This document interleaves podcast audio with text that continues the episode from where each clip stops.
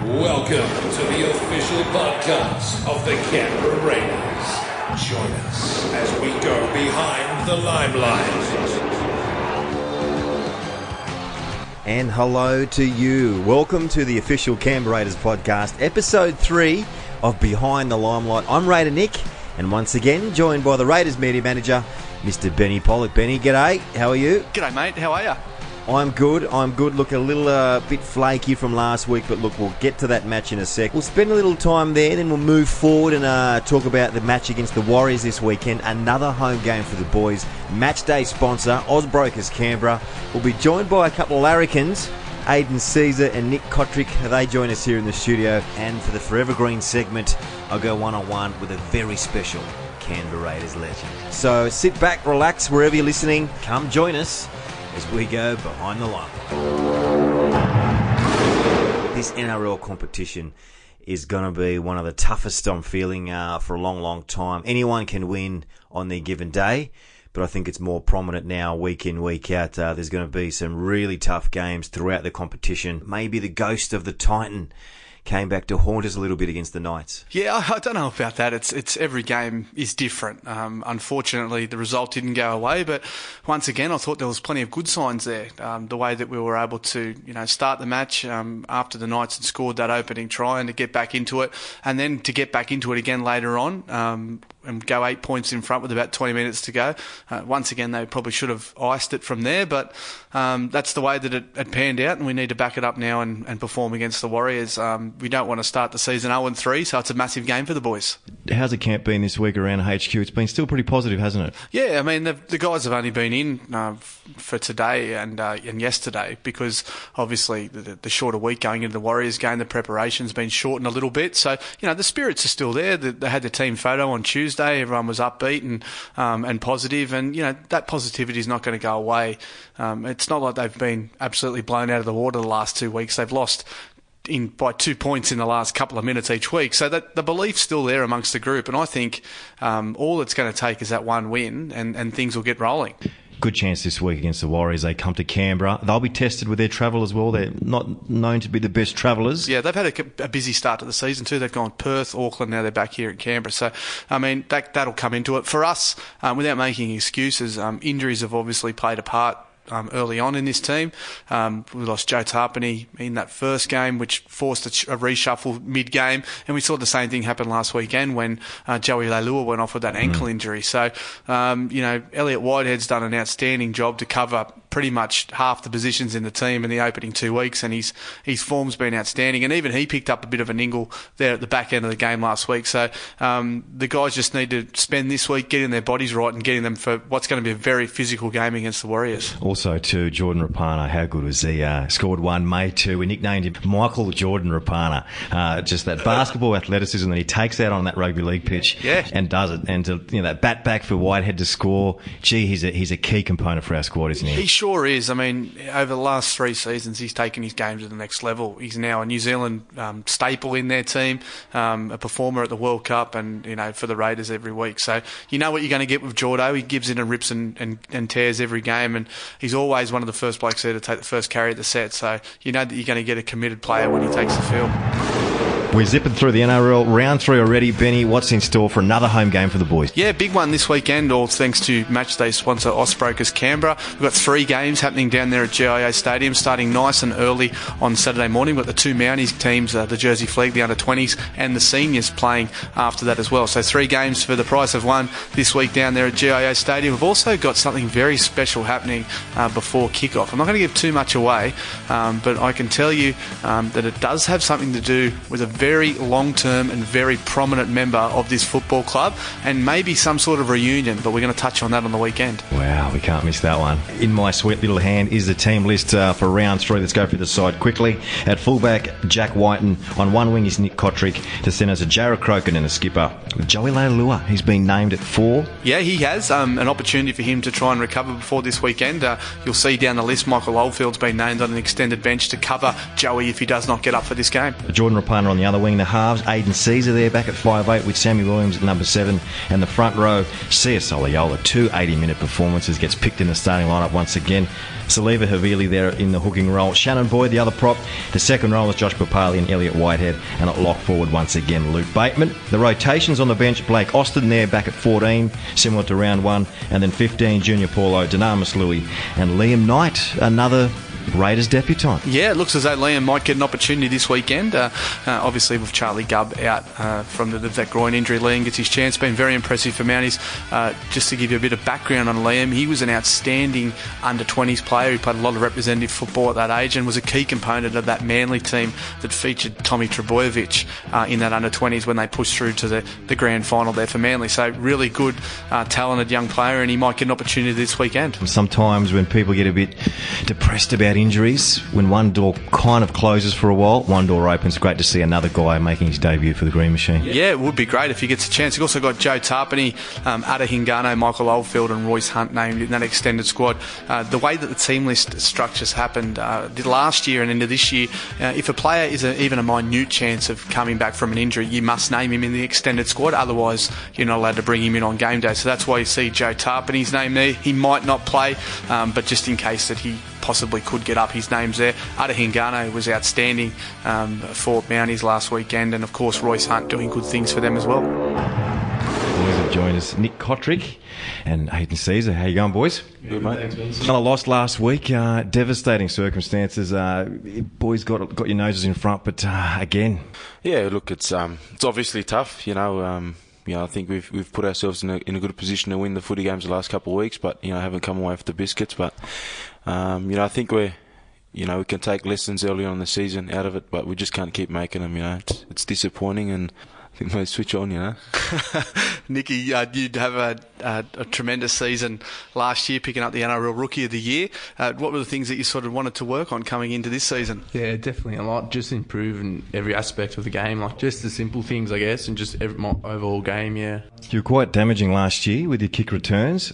NRL clubs are going to be doing their research on you now. Has Ricky spoke to you about potentially going the next bar and reinventing yourself? Oh yeah, I guess so. Just keep doing the same things each week and just yeah, just try. If I can't get that kick return, just try to get as much dummy halves as I can, or just just try to get involved as much as I can. So yeah, they might not get those kick returns, but just see. Just support Jacko or just keep supporting Tools and just try to get as much ball as I can. Seas for you, it's been a, an interesting start to the season. I suppose um, you, you know you've been out of position for the first couple of games. Um, doing a, a, job for the team um, off the bench. Um, you get an opportunity this weekend to start in the halves. Um, you must be looking forward to having the chance to get your hands on the footy a little bit more um, in that halves role. Yeah, for sure. Um, but you know, back in a familiar role for me, playing in the halves, you know, is a bit foreign to me. Um, being at hooker the last couple of weeks, but as I, as I've you know touched on before, I had to do what's what's best for the team, and you know, it's it's obviously disappointing for Osto sort of going back to the bench, but um, you know, we're all here for the team, and um, you know, whatever the coaches see fit, you know, we've got to just um, conform to that. So we'll we'll just go from there. And, but it's good to be back in the halves. Yeah. How'd you find that little stint in the middle of the field? Did it? Um, did you did you have to change your approach to the way that you played a lot, or did you try and take some of the stuff that you'd usually take into games in there with you? Um, yeah, it was it was a bit different, mate. You know, even even just running out, you know, as, as the boys sort of, you know, ran out to, to take the field before the game. You know, just you're sitting on the bench, and it's probably something I'm not used to. I've never sort of done in my footy career, and um, it's something I, I, don't really want to get used to, to be honest. Um, it was a different role for me playing hooker. Um, I thought I was a bit out, out of place um, at times there, but you know I really enjoyed it. I have respect for the boys in the middle now, and, and, and to see firsthand what what they have to do um, week in week out. You know, really respect you know the boys in the middle and, and hookers. You know, playing above their weight week in week out. So um, it was a good, it was a good learning curve for me. Yeah. You're a Belmore boy. Yep. And then you went to the Gold Coast. Bankstown boy. Bankstown boy. boy. Yeah. From the Gold Coast and now here in Canberra, how have you found the nation's capital? What's your experience like a couple of years in? Oh, look, haven't really took to the weather um, as much as people think, but you know, I've got I've got a good good bunch of boys around me. Um, you know, good mate with with this clown next to me and and Osto as well, and, and all the other boys are, are, really good. You know, we've got a pretty tight team down here, and um, I think you know all the other outside influences don't really uh, matter to me. So you know, it, it, gets cold as it does everywhere in winter, but you know, we still live in a nice place, and it's only a couple hours hours away from home. So yeah. Nick, you spent your whole life here, so obviously it's not a factor for you. Um, how have you found coming into this team? Obviously, as C's mentioned, you've formed a pretty close, uh, close knit relationship with himself and, and, and Osto, and you, you've enjoying your, your, time in the first grade squad. Yeah, I'm enjoying my time. I'm having heaps of fun. It's been good. All the boys have welcomed me very, very well. Um, everyone's been very nice. Um, yeah, Ata and He's trying not to laugh. Nato and Osto have been they've been good. Everyone's been good, but at the start, yeah, they just invited me for coffees, and then ever since then we've just clicked. I click with everyone, but yeah, just They like those a boys couple of, heaps. couple of like a couple of older, tougher, annoying big brothers to you because they absolutely hammer you all the time on Instagram and stuff. They're always playing pranks on you and things like that. Do you enjoy that? Oh, sometimes I enjoy, it, but sometimes yeah, there's a lot. they go overboard sometimes, but they're good. We're all mates. It's just a bit of banter. He, th- So- he throws us around, but when we I was going to say he's Yeah. he's twice your size. You, Yeah. you got to be careful. Oh, mate, sometimes when on the road we, we go into the hotel rooms, you know, it's his time to get us back. He takes his shirt off and throws us around the room. So me, me and Osto run for the covers, yeah. It's really funny. Mate, got a, your background, you're a Serbian, you grew up in a Serbian household. What was it like? I mean, being an Eastern European, they probably, you know, your old man might have encouraged you to play soccer. What? How did you get the bug of rugby league and obviously to pursue a career in rugby league? Yeah, um, my brother grew up playing soccer too. I grew up playing soccer too since I was about 14, 15. Um, my mum didn't really know what rugby league was, to be honest. She knew soccer, but she used to always come watch. And it was just my dad's family friend. He's like, his son was playing footy. He goes, you should try footy out. Gave me a footy ball. I started passing around the mates. I was like, oh, I really like this game. Ever since I played, since I was on the sixes, I played soccer and soccer and league, and then yeah, I guess I just stuck with footy and gave up soccer. I played a bit of union back in the day too, union and league, and then yeah, I just loved league from Harold Matthews from up there. Just loved loved rugby league. You've been in the Raiders system since you were, I think, what, probably 13, 14 years old. So I suppose um, you've always sort of had that aspiration to, to play for the Raiders. What did it mean to you when you first ran on the field uh, wearing that green jersey in an NRL game? Oh yeah, it meant the world for me. It was a dream come true. I remember ever since I was about 16, 17, I was like, oh, NRL. I was like, I'd love to play that one day. That's my a dream. year ago? Yeah, it's like, So, it's yeah. months ago. Yesterday. Not a long time ago. What, a year ago? But having said that, like it's been such a whirlwind for you. Like it's crazy that you've kept it all together. You know, your, your first grade debut. NRL is pretty hard. It's not um, you got to perform each week, or someone else can take your spot. So there's no you can't really relax there. You got to keep working hard and yeah, keep improving each week.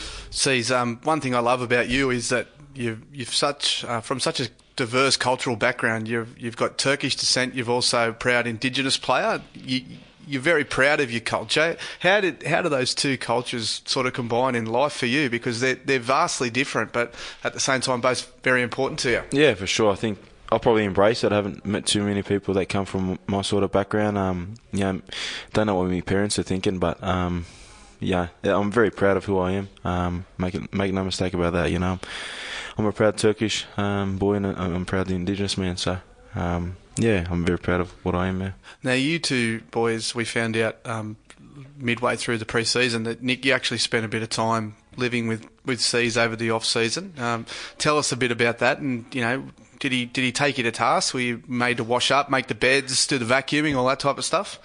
Oh, I didn't really live with him. I stayed with him like I think one night. I was in Sydney too. but yeah, we hanged out a few times off season. It was good. Went F forty five, trained, got soy bowls after, protein shakes, had a good Everything laugh. with Nick, if you're going to hang out with him, you have to go to the gym.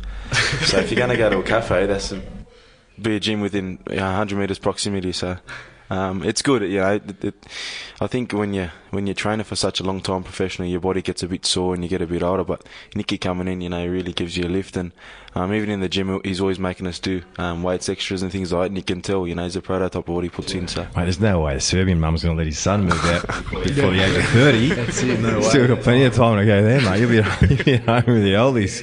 Bit of Belichick. He'll have his own man shack there soon. Oh, gym in the back, dumbbells, He's got all that. that ping pong table. he's got all that. Your brother is plays in the local competition. He's got bigger arms than you. Do- do you- Is there, is there a competition? Do you measure him out at Christmas time or something? Yeah, he always, me and him always very competitive. He always tells me he's bigger than me, stronger, he's faster, but we'll see. I don't know. He's He rocked up to one of the games, and it was like the Terminator. he's a big boy. Yeah, he's massive. He loves the gym. He loves it more than me. And he he's, a, he's had a run of the footy too, hasn't he? He plays locally, yeah. played Rams and he had a bit of stint at Mounties. Didn't he have a run for Mounties he did too? have a round for money. Playing yeah, wing. yeah. I don't know what's going on there. on the wing. I love to see that front rower then. Off the field, boys. Um, obviously, you know you've got to spend your time doing something outside of footy to take your mind off it. You, you both don't mind having a swing of the golf clubs. I saw um, uh, you firsthand on the Sunshine Coast Seas, and I've seen Nick swing the club before. Is that something that you, you, you're trying to work on a little bit, or what, else, what think- else do you boys like to get up No, to? we've yeah, you've hit the hit on the head there. Um, you know, we played a bit of golf lately. I've never really been a big golfer, but you know, Nicky's starting to love it, and, and Osto's a big golfer as well, and all the boys are too. I think, you know, Sammy and, and Smell, Jacko, all them boys, you know, get out and play regularly. So we've just been going along and, and having a hit. Yeah. One thing that annoys me is that the people that, that jump online and say, oh, you know, they're out playing golf, they should be training. You, you can't t- train 24 hours a day, seven days a week. How important is it to, to have something outside of footy to, you know, refocus and give you something um, to do, you know, and get your mind away from it for a bit? Yeah, for sure. I think, um, you know, as you said, you can't you can't be twenty four seven. You know, football. I think we, we know what's um, what's at stake. We know we know how to get our bodies right for the week, and we know what to do in preparation. Um, I think when Nick gets together, we don't speak about footy at all. It's probably about turbos and, and um, VL turbos. Nick getting a rotary and, and turbos and what else, bro? Calais. Bit of everything. M, uh, he likes M3s.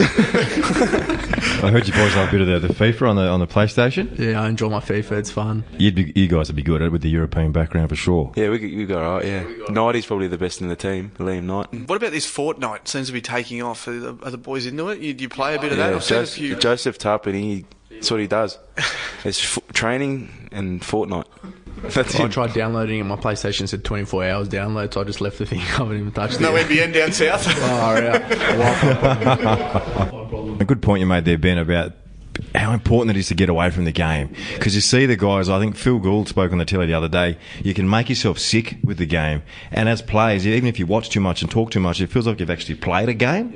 And, you know, how important is that? Is it, is it a structured thing or do you just kind of go with the flow? Let's go to the movies, let's go play some PlayStation. How do you structure that with your training and Yeah, so forth? it's probably down to you know the individual you are. Um, you know, when I'm not with Nick, I probably think about footy all the time. I know me and Osta, we um, Because he loves footy, Osto. He- He'll talk yeah, footy. yeah. He'll well, talk we- footy well, twenty four seven. For me and Osta, I think sometimes it's, it's it gets a bit overwhelming. You know, we watch every single game of the weekend.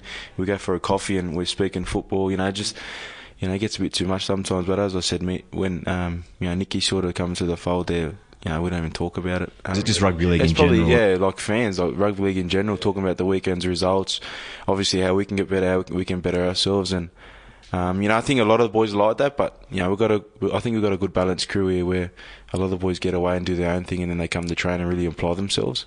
Um, They say it's one of the hardest things is to switch off. yeah, Well, it's like anything. Any person that works in their job, you take your work home with you. You're thinking about it. You're checking Yeah. emails. You're doing that sort of stuff. I mean, it's no different for these boys. And you need to you need to switch to, to you know give yourself a break. But rugby league, it's that thing that we just we just love it. Whether Everybody you're a player or a fan or Yeah, yeah. involved in the, with the media, like you know, you just love it. yeah. Beautiful. Well, boys, thanks for joining us. Uh, really appreciate it. Um, it's uh, nice to hear the other side uh, to players and find out what they're interested in and what they get up to. You've had a, a bit of a laugh, and uh, we've we've learned a little bit more about you. So Can you, can you speak Serbian? Šta radiš? Ništa bre, šta ti radiš? Perfect. Good on you, lads. Thanks for that. He's got any best. Thanks, boys. On the Behind the Limelight podcast, we present Forever Green. We talk to players from the past that wore the lime green jersey with pride, passion, and plenty of courage.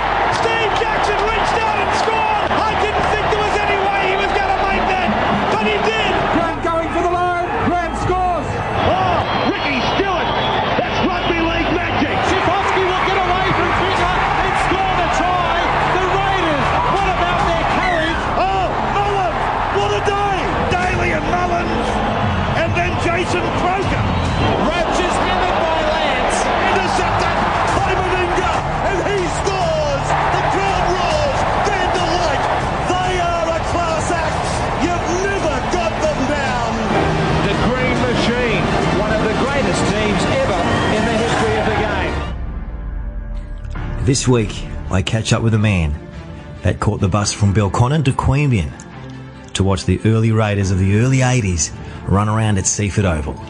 And by 1988, he went from the hill to the playing field. Playing 178 first grade games for the Raiders, which included the premierships of 89 and 94, and of which 89 being awarded the Clive Churchill Medal. He was the first player to be awarded the Clive Churchill Medal on a beaten side in 1991's loss against Penrith, and by 1993 he was touted the best player in the world. He played 12 origins for his state of New South Wales and 19 tests for his country. It's forever green number 97, Bradley Clyde. Hello, Bradley Clyde. Bradley Clyde, how are you? I'm really well. Yes. What about yourselves? Yeah, pretty good, pretty good. Uh, we'll get straight into what mate. You had a good career here at the Raiders.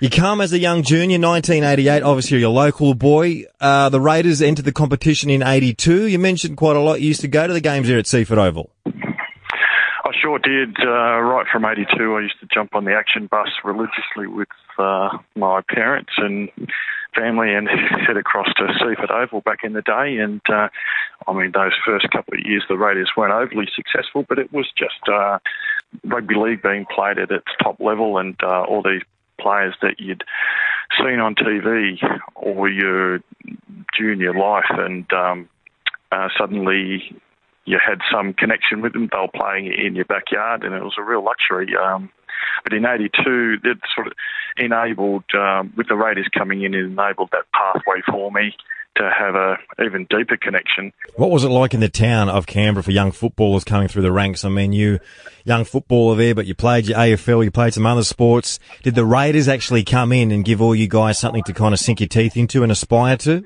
It sure did, yes. Um, just to to watch the, the first grade being played at the top level, suddenly there was Mal Meninga that uh, created some real identity to the team. Uh, that was a key signing. Wayne Bennett had um, established a real infrastructure for success, and um, I, I look at those two events along with. Uh, uh, both those two players bringing along you know, players like Peter Jackson and Gary Coyne and uh, other Queenslanders. Steve Walters followed, and Kevy Walters, and it was a really healthy time for the club. You know, those guys were all hugely influential, not only on the club, but uh, here I was. Uh, a young player looking to, to be the best that I could be, and uh, so they helped shape the culture. A lot of pressure on the club after making the 87 grand final. Sheensy coming in 88, changed a few things as well. It was a pretty interesting time, uh, given that there was some expectation around uh, um, for, for us to be successful again. Ricky come through halfway through the year as well, a halfback in a, a really key position and made the most of that opportunity. Uh, Laurie was um, carving out a healthy career. There was Lazo, who was uh, you know also pretty young and, and shaping his career. So there was I wasn't the only youngster um, stepping in. Unfortunately, bundled out uh, in straight sets in the finals, but 1989 and for you personally, massive year for you. You get picked to play for New South Wales and Australia. I was playing alongside players that I was getting their football cards signed. You know, mm. it was a huge honour for me to be able to pl- uh, pull on those representative jerseys and then um, uh, win a grand final for the Raiders. So I certainly exceeded ex- my own expectations, and um, really it was a, a magic carpet ride 1989, you mentioned uh, you're playing the grand final against the Tigers.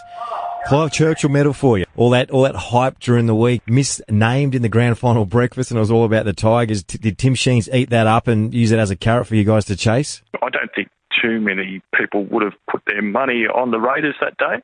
Uh, if you came from Canberra, uh, you, are probably uh, certainly cheering for the Raiders, but uh, wouldn't have uh, had too high hopes of us winning um, we had a lot of belief in ourselves, and um, particularly at halftime, we weren't expected to win. Um, you know, we were down well and truly. I think it was 12-2 at the time, and um, we managed to turn things around just through sheer belief that we could win it. Uh, I remember to this day Tim Sheens' words at halftime uh, gave us a, a, lot of belief, and um, you know, the, the, all the stats suggested that we could have been and should have been in front so on the scoreboard, and we uh, were all enjoying ourselves. It, uh, it, it was a, a, magical finish to the game, and um, uh, hugely proud of, of, the boys' effort that day. What was going through your, your mind when Chicka Ferguson scores out try to put it into extra time?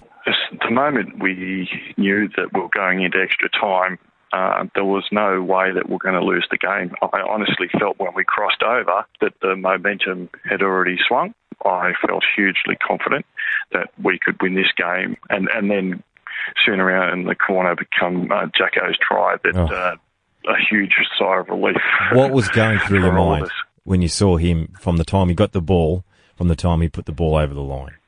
yeah, to, to this day, it still brings shivers to the back of my spine. It, it's just a what a wonderful moment. Yeah, just a, a, a really, really happy time for us all. Just make the grand final. I think we had to win ten straight. Uh, to win the grand final, and that's exactly what we ended up doing. I think Tim Sheen's put the news clipping in the article there saying that Canberra don't have the forward pack to win.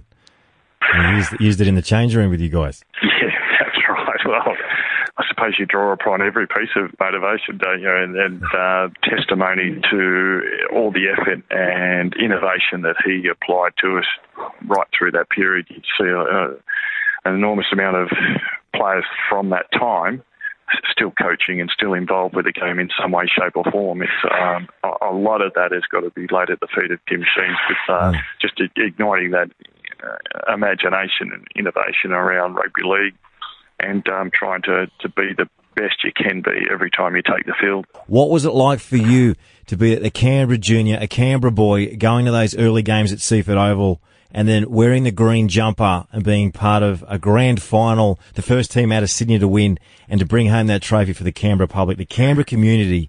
Gee, you would have been doing cartwheels in your head. Sure was, yeah. It was a magical time. One of the greatest moments was that cavalcade through the city. You know, we hardly had any sleep that night, along with, um, you know, probably being half intoxicated at the same time. I don't think they'd allow us to do it these days due to occupational health and safety. But look, it was uh, an incredible time, and the Canberra people rejoiced with us. Did bring the whole town together, and uh, anyone that was in Canberra throughout that period would understand the, the galvanisation that occurred right through that period. You would have went to bed on New Year's Eve in 1989 thinking, gee, there's not much I need to do for next year. What a year 89 was for you. Yeah, looking back, it was um, probably my best milestones that year that I was hugely proud about, and um, it it was hard to have a, a, similar year to that, given that there was so many highs. Of course, uh, topping off there with the Clive Churchill medal. 1990, he's come out of the blocks. You win the preseason championship against the Penrith Panthers.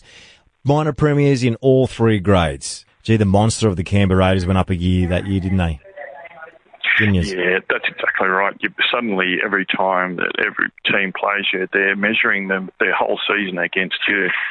And um, so every week you've got to be on your game, and, and look, that was um, that helps the resolve of a team, and you either step up or you step out through that pressure. And um, I think we certainly had the players that were resilient to, to that pressure, and um, and you're right, those players stepped up a gear rather than stepping out. Unfortunately, you missed the grand final in 1990. That just would have been devastation galore for you. Yeah, yeah, I, I missed uh, the grand final along with um, Australian tour that year, and um, look, it, it was it was great to see the the team do a victory lap. I, I'd contributed in a way that I felt you know there was that was worthy, um, and um, look, it, it's one of those things you, you've got to experience the highs and lows. Uh, at the time, I didn't really understand it, but uh, looking back on, on my career, you, there's through every career, there's highs and lows. You've you've got to accept that with sport, and uh, things happen for a reason, and it, it was there to shape 1991, uh, he's come out of the blocks, and all of a sudden, all this controversy off the field about the Raiders with the salary cap, all this adversity happening, all you guys running through that final series, busted, Ricky with his groin, Lazo with his sternum, Laurie with his hamstring, all crook, and you get to the grand final and just losing that last 10 minutes. Yeah, that's right. It was a complete reverse of the 89 game, and um, we we probably should have put that one away, but didn't. The the Panthers. I look back on that game and, and go, there was a wonderful opportunity for us to win at a different, a few different times, but um, we didn't take that opportunity. Mal Meninga, Laurie Daley talk about they see 91 in positive light to go through all that adversity plus all those injuries. As, as painful as it was to lose, it still holds as a positive experience in their careers? Same for you. Obviously, you won the Clive Churchill Medal again on a losing side. Yeah, so that was a, a, positive. I drew upon that as um, a, a personal achievement. So yeah, it was. Uh, there was a lot to, to be taken out of that game. Uh, even though we didn't win, uh, we are a gallant second. For yourself in '93, uh, your rep career really takes it the next level, and you're, you're touted being as one of the best players in the world. How'd you deal with that kind of publicity? Oh, hugely honoured and, and humbled to be in that realm. And um, I suppose you look at, uh, I'd been in the game since 88 and um, trying to be the best I could every time I play. And, and so to, to get recognised in that realm, even you know, for those words to pass anyone's lips is um, a real honour. And, you know, I, I wasn't or I was. There was no real measurement. 1994. Wow, what a year that was. Mal's last year, talking to a lot of the guys there, they really bound behind Mal's back to do it for him. Not with that, it's uh, also controversial. You, you, lose Johnny Lomax to suspension during the week. Paul Osborne about to go on an aeroplane to England. Sheensy says, look, just stay behind for this one. What a day that was for you guys. What it sure was, yeah. 94 was a, a great team. We had some sensational players. Brett Mullins had an incredible year. We uh, and Big Mel's last, where uh, we did. We wanted to make sure that we sent Mel out as a winner, and he deserved to go out that way. And um, the influence that he had on all of our careers was um, immeasurable uh, due to the, the, enormous amount of talent in the team. Dave Furner and Jason Croker and Brett Mullins and Brett Hetherington, and they all stepped up to. Mm. To make a name for themselves uh, with those core players of, of having uh, Sticky and Laurie directing the ship. It was uh, it was a good time. You mentioned Sticky. You had a great rapport with him. Is it true that he pretty much said to you, "You just tackle and I'll make you look good with scoring tries? yeah, so uh, the agreement was to do his tackling and he would do all my thinking on the field and uh, offer all the direction. So I, look, I could go out there and, and just leave my brain at the door, and he would narrate the whole game. Essentially, he offered direction for the whole team, and it was a real luxury for us to to have that because there was so much talent all you need is, is, is to be able to uh, all be heading in the same direction. When Sticky provided some direction to the team, there was no question whether that was the right thing to do. Everyone just complied. You look at old tapes and old games on Fox today, just how much he controlled the game and how he just led you guys around the park like the perfect chess player. I, I look at the teams now where, uh, you know, the old, the halfback in today's game, uh, there, there's a number of top quality halfbacks that don't have that quality. They'll play whatever's in front of them. They're good runners of the ball, but look, they don't know how to steer their team to a win. I, I say it's a luxury because I uh, I know how powerful it is. I would rather have a, a halfback that offers direction than uh, a halfback that is a runner of the ball because all 13 players on the field benefit as opposed to uh, just one player benefiting. And Ricky um, did it so well. It was just a natural part of his game. 94, you get picked for the Kangaroo Tour. It would have been good to get on the plane there considering you missed 1990. Yeah, again, it was another experience I'd, I'd had to be a part of and uh, to step on the plane and be a part of the touring party in England and France and enjoy that whole journey. Mal Meninga mentioned recently that uh, I asked him who's the most underrated player that you played with, and he mentioned you. He mentioned the fact that you'd be the first one there to take a hit up. Was it just your desire to be there for the team because you were just such a team player and you worked so hard, and whether you'd be there in the middle, you would be there on the edge. You were the first one there to take a hit up to the point that they've designed the whole 80 minute forward model around Bradley Clyde of the 90s, the likes of Paul Gallen for these days. What was your mentality? What was your whole ethos there to be the first one there to take the ball up? Uh, I remember Sheensy asking me to be there at each breakdown, so um, he saw some opportunity for me to um, play a, that role, and um, so that first hit up, he didn't want it to be uh, just another hit up. He wanted to some purpose uh, around a play immediately. So um, I tried to make sure that I was available. That that's where that stemmed from. I, I loved just being involved in the game. Anyone who sort of saw me play as a junior, just uh, I just followed the ball around and wanted to be involved and get my hands on the ball and. Um, enjoyed that style of play. So it was almost like the inner child in you coming out there on the footy field. Exactly. Yeah, that's exactly right. That's the way I, I viewed rugby league. I, I thought it was something that I could reshape and redesign the the, the lock forward play. Uh, I'd uh, grown up with stories from my father about Johnny Raper, the style of football that he used to play. Then I, I was influenced by Wayne Pearce as a lock forward, and then I looked at the way that Brett Kenny used to play the game at five eight, and just the the wizardry that he came up with, and I wanted to be all those three influences and all at all at once. So um, it helps to have a, a reasonable imagination to be able to uh, re-engineer the, the lock forward game that is, is was one of the things that I want to do. Bradley Clyde, I'm going to fire off uh, the Forever Green set of six. The first question, what do you do for work now, Bradley? I'm a general manager at a technology company called Chandler, something completely different away from the football. Uh, this is my second year completely away from the football. I was doing some work with the NRL. Favourite memory as a Raider? Favourite memory is definitely the 1989 grand final. Pulling on the Raiders jersey for the first time in 88 in first grade. What did it mean to you to wear the Raiders jersey? Yeah, look, it was a, a dream come true. Uh, I remember when Sheensy asked me to uh, to pull on a first grade jersey.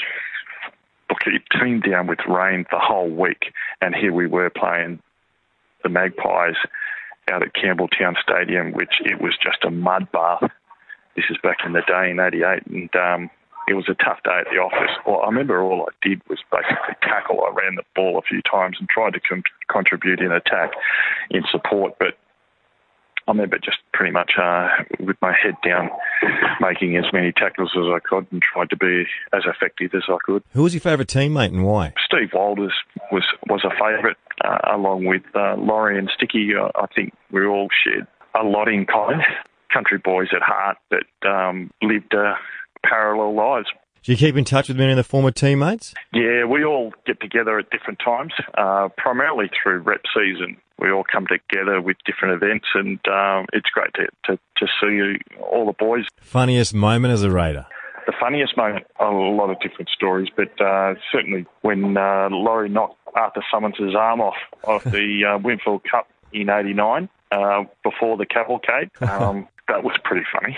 Always gets remembered, poor old Loz. But, uh, his hands were superb, but on this occasion, after about 16 beers the night before, uh, he uh, managed to knock on the Winfield Cup. You had a wonderful career at the Canberra Raiders. What advice do you offer any of the current players? To the current players, I, I look at uh, their, their the focus, making rugby league an absolute priority in their lives for a, a 10, 15 year block, making sure that one, they have no excuses when they look back on their career and, um, and wish they had done things different. Having a no excuses policy is a healthy uh, policy to have and, and use that as part of your, your constitution with not just rugby league, but, but any goal that they, they set when you're taking the field, making sure that you're enjoying yourself. And I, I think everyone enjoys themselves more when they're winning but there's a lot to be learnt about games when you lose.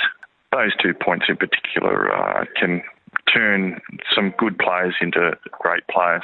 Bradley Clyde, thank you for joining us on the Behind the Limelight podcast. My pleasure. Loved having a chat, and uh, good luck to the team in 218, eh?